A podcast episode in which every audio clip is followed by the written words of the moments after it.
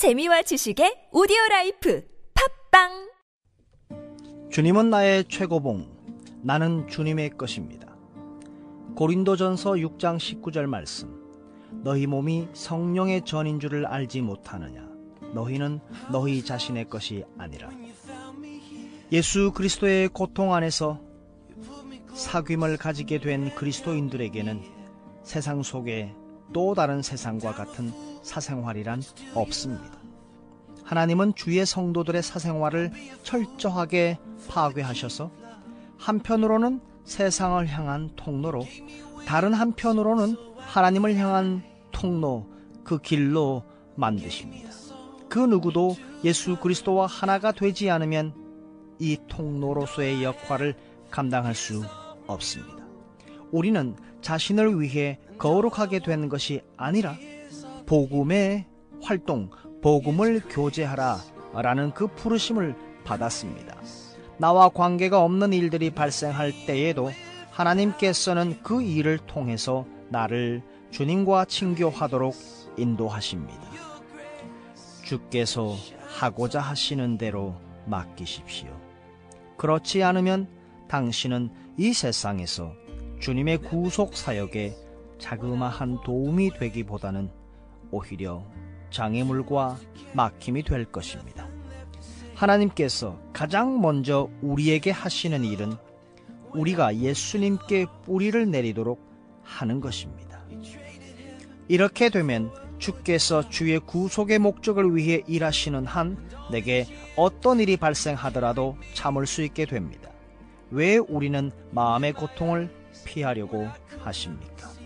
이러한 고통의 관문을 통해 하나님께서는 그분의 아들과의 친교의 길들을 이미 열어놓으셨고 앞으로도 열어놓으신 길을 여러분이 취할 수 있습니다. 대부분의 사람들은 첫 번째 고통의 관문에서 실패하고 쓰러집니다.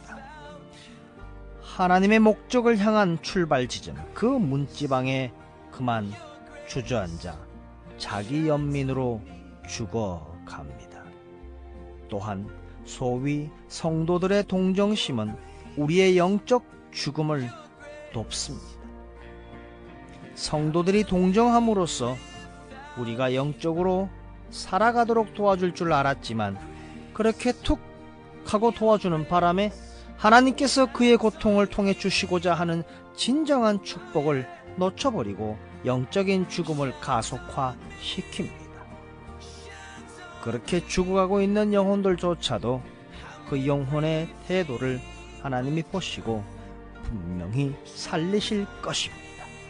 하나님께서는 그분의 아들의 못 박히신 손으로 우리를 붙들며 말씀하십니다. 이사야서 60장 1절에서 일어나 빛을 발하라. 일어나 빛을 발하라. 만일 하나님께서 고통받은 마음을 통해 주의 목적을 이 땅에 이루신다면 당신의 마음을 아프게 하신 하나님께 감사하십시오.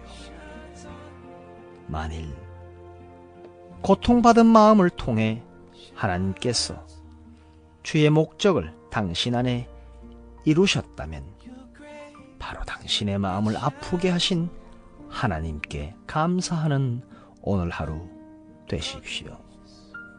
나는 주님의 것입니다. 서울시에 소속된 도로가 파손되면 서울시가 책임집니다. 서울시에 소속된 가로수가 뽑히면 서울시가 책임집니다.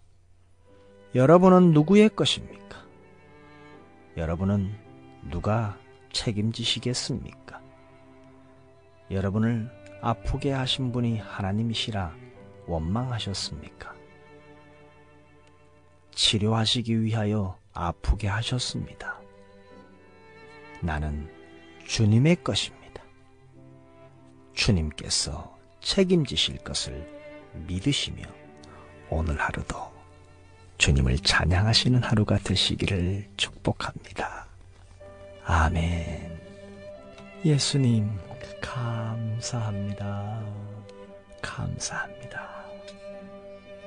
나의 주인이신 예수님, 감사합니다. 주님 찬송하며 예수님의 이름으로 기도합니다. 아멘.